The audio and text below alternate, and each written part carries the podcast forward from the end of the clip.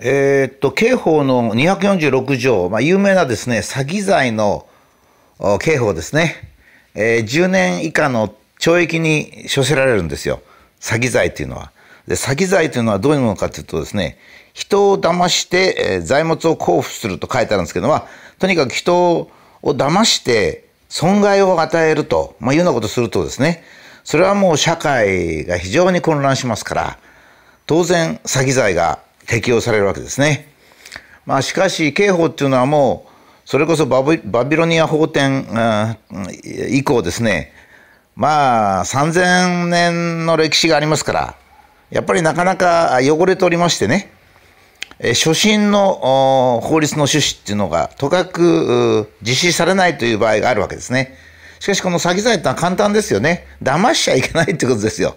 人を騙すっていうことはまあ、人の集団で生活する場合は、まあ、非常に物事を混乱させるわけですね。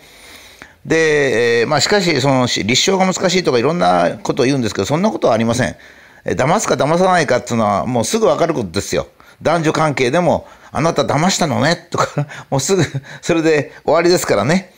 まあ、そういう点でですね、今度のコロナ犯罪の最もはっきりしたものは、やっぱり感染者数詐欺でしょうね。この詐欺で NHK はじめ放送局は何を設けたか人を騙して何を設けたかっつったら視聴率を設けたりもちろん視聴率を設けるってことは民法ではああの、まあ、NHK では NHK の、うん、もう受信料をやめるとか NHK を潰せっていうのが少しなくなるしそれから民法ではもちろん、えー、コマーシャル代のですね、えー、が上がりますから。だから人を騙して金品を取ると、まあいうことがあるし、それからモス氏根本的には、国民を騙して不安に陥れて、マスクを買ったり、自粛をしたり、収入を失ったり、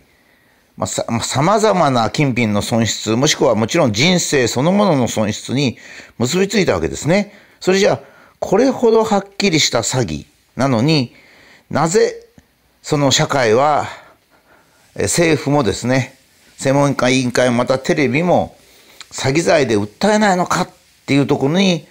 まあ、現代の日本社会の歪みがあるわけですね。じゃあ感染者数っていうのはいかに詐欺だったかっていうとですね、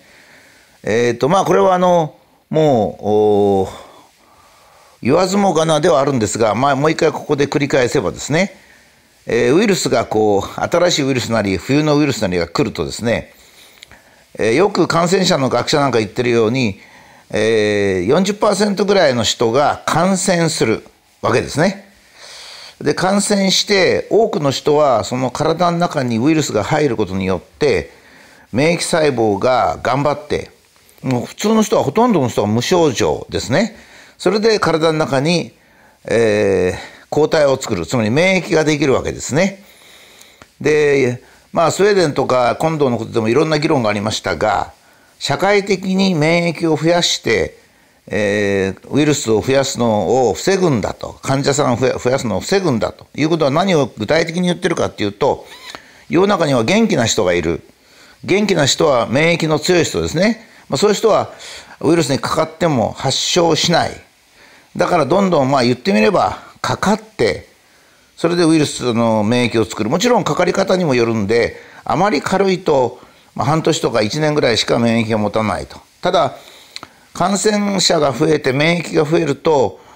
なぜ、えー、感染が広がらないかというとですね。例えばウイルスがある発症者がいますね。病気になった人が。それからこうウイルスが出ていきますね。体の外に。その時に10人が10人免あの免疫を持ってなければまあ、あうん、言ってみれば10人にかかってしまうわけです。ところが、えー、その患者さんからウイルスが出ても5人の人が免疫を持ってて抗体を持ってたらその人のところに入ってもすぐ弾かれますからだから5人にしか感染しないってことになりますね。つまり例えばあの今度のウイルスの場合、えー、再生産数これはまあインチキなんですがこのインチキは次の時でもやりますが再生産数が2だとしますね例えば1人の人が平均して2人にあの感染させると。まあ、今度の日本の場合は最大で2ぐらいでしたからね、えー、2にする。それが今度は、えー、半分の人が相手が免疫だったらば、ウイルスはチャンスを半分失いますから、結局1になるということですからね。ですから例えば2なら自粛するけど、1なら自粛をやめるということになると、えー、えー、と、感染した人が多い方がいいわけですね。で、スウェーデンなんかその方式を取ったと、まあ、いうことですね。これはもうよくわかってることで、もう感染の学者なら全部知ってるし、それから厚生省の議官もよく知ってます。それから NHK ですね。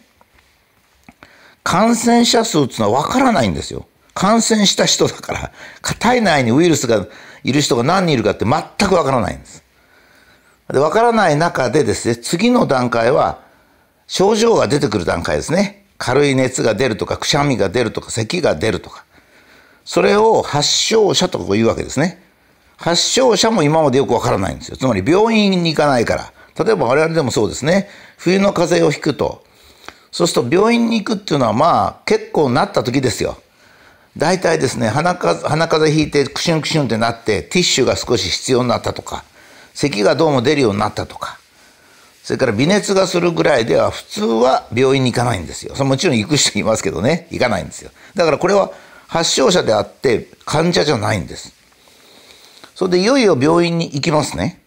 病院に行って診断を受けるわけですよ。それでまあ先生によっては良心的な先生なら、あ、まあこのくらいの風邪ならちょっと寝とってくださいということになると検査もしないし何にもしないので言ってみれば本当は正式には患者ではないんですね。病院に訪れた人なんですよ。で今度はですねお医者さんが診断をされてこの人は、えー、インフルエンザであるとかコロナウイルスまあ普通のコロナウイルスアデノウイルスでもいいけどもその患者さんであると診断してカルテに書いてあるいは検査をして確定してそうすると風邪の患者さんインフルエンザの患者さんになるわけですよ。それで今までですね患者以外にあまり統計はないんですよほとんどないっつってもいいんですもう専門的な非常に特殊な専門的な分野以外はですねインフルエンザの患者さんが1000万人出ましたとかそういうふうに言うわけですね事実ですねえー、っと風の冬の風の感染者の統計なんて僕は見たことありません。で、だって測定できないですからね。測定不能ですから。そこで感染者数っていうのはデタラ、デタラメっていうかわからないもん、わからないもんなんですよ。感染者数という言葉がないんですよ。ない。ところがですね、これを NHK とか、まあ、NHK だけを最近は絶対非難しないんですが、NHK とか民放がガンガンやったんです。感染者数がいくら、感染者数がいくら。厚生労働省もやったわけですよ。わからない数字を言ったわけですよ。それで国会で感染者数ってわかるんですか？と聞かれて、いや、10倍だか20倍だかわかりませんと、学者が答えた。もう安倍さんが困った。だけど安倍さんもそれは知っていた。NHK も知っていた。感染学者も知っていた。つまり僕はよく言うんですけれども、ある時に NHK が朝のニュースかなんかで40人も感染者が出ましたって、もうつけたんですよ。もうう。その40人という数字は全く不明の数字なんですよ。でたらめの数字なんですよ。だって、それは国会で責任者が言ったように20倍だって分かんないんだ。誰にも分かんないっつったんですよ。誰にも分からない。つまり、感染者数ってのは誰にも分かんないんですよ。20 40人だか800人だか分かんないんですよ。40人と800人じゃもう全然違いますからね。その分からないってみんなが分かってる数字を感染者ということとそれ患者っていうのが分かんない人に対してテレビで繰り返し繰り返し報道するっても明らかに詐欺ですね。これも明らかな詐欺ですよ。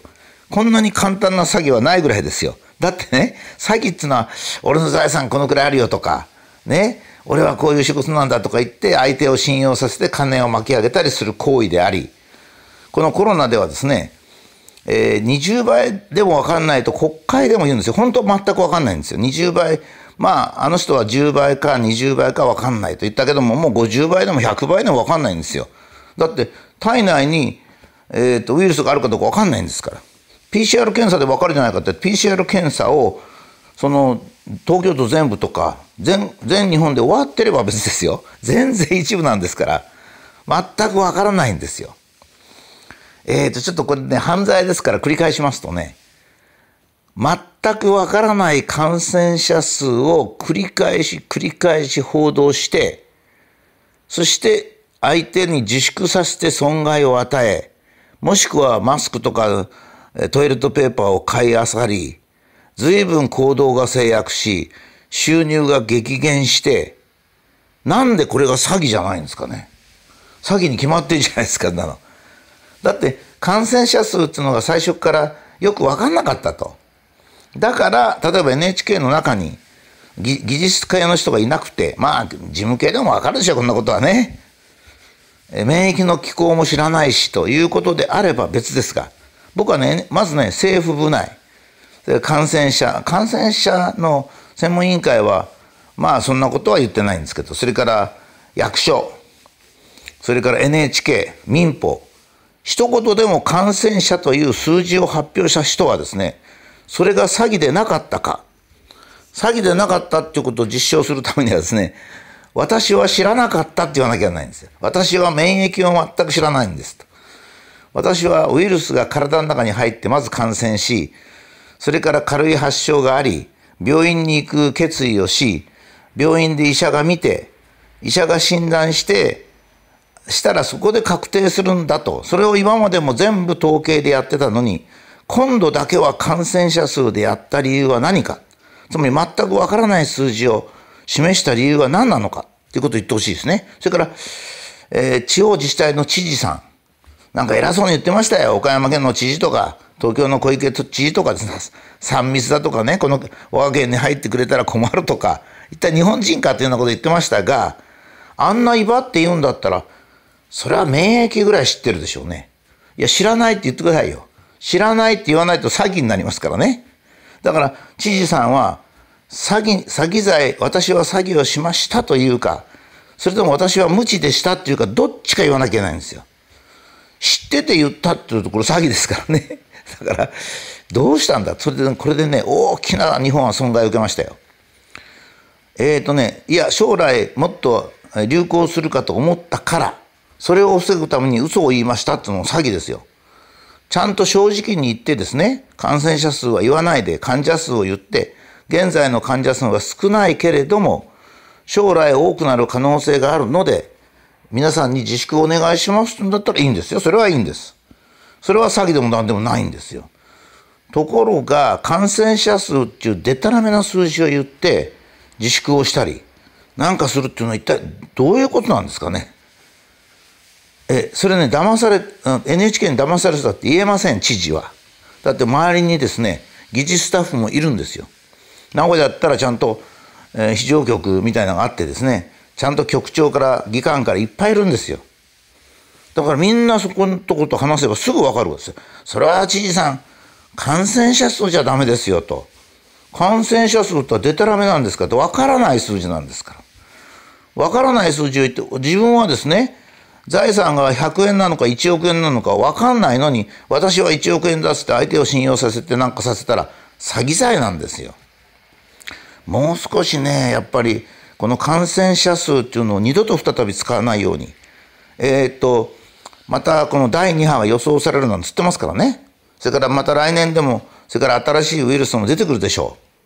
う。二度と再び感染者数と言ったらもう放送局閉鎖ですよ。僕はそう思いますね。新聞も。それから指揮者と言われる人たち。それからネットでいろいろなことを言ってる人たち。ね。それが感染者数を基準にして、喋った人たちはもうみんなね、しばらく謝って、国民に対して私は詐欺を働きましたって謝って、そして再出発すべきですね。公的な機関はそれだけじゃ済みませんから、やっぱり詐欺罪としてある程度処分するとか、弁済するとかいう必要があると思います。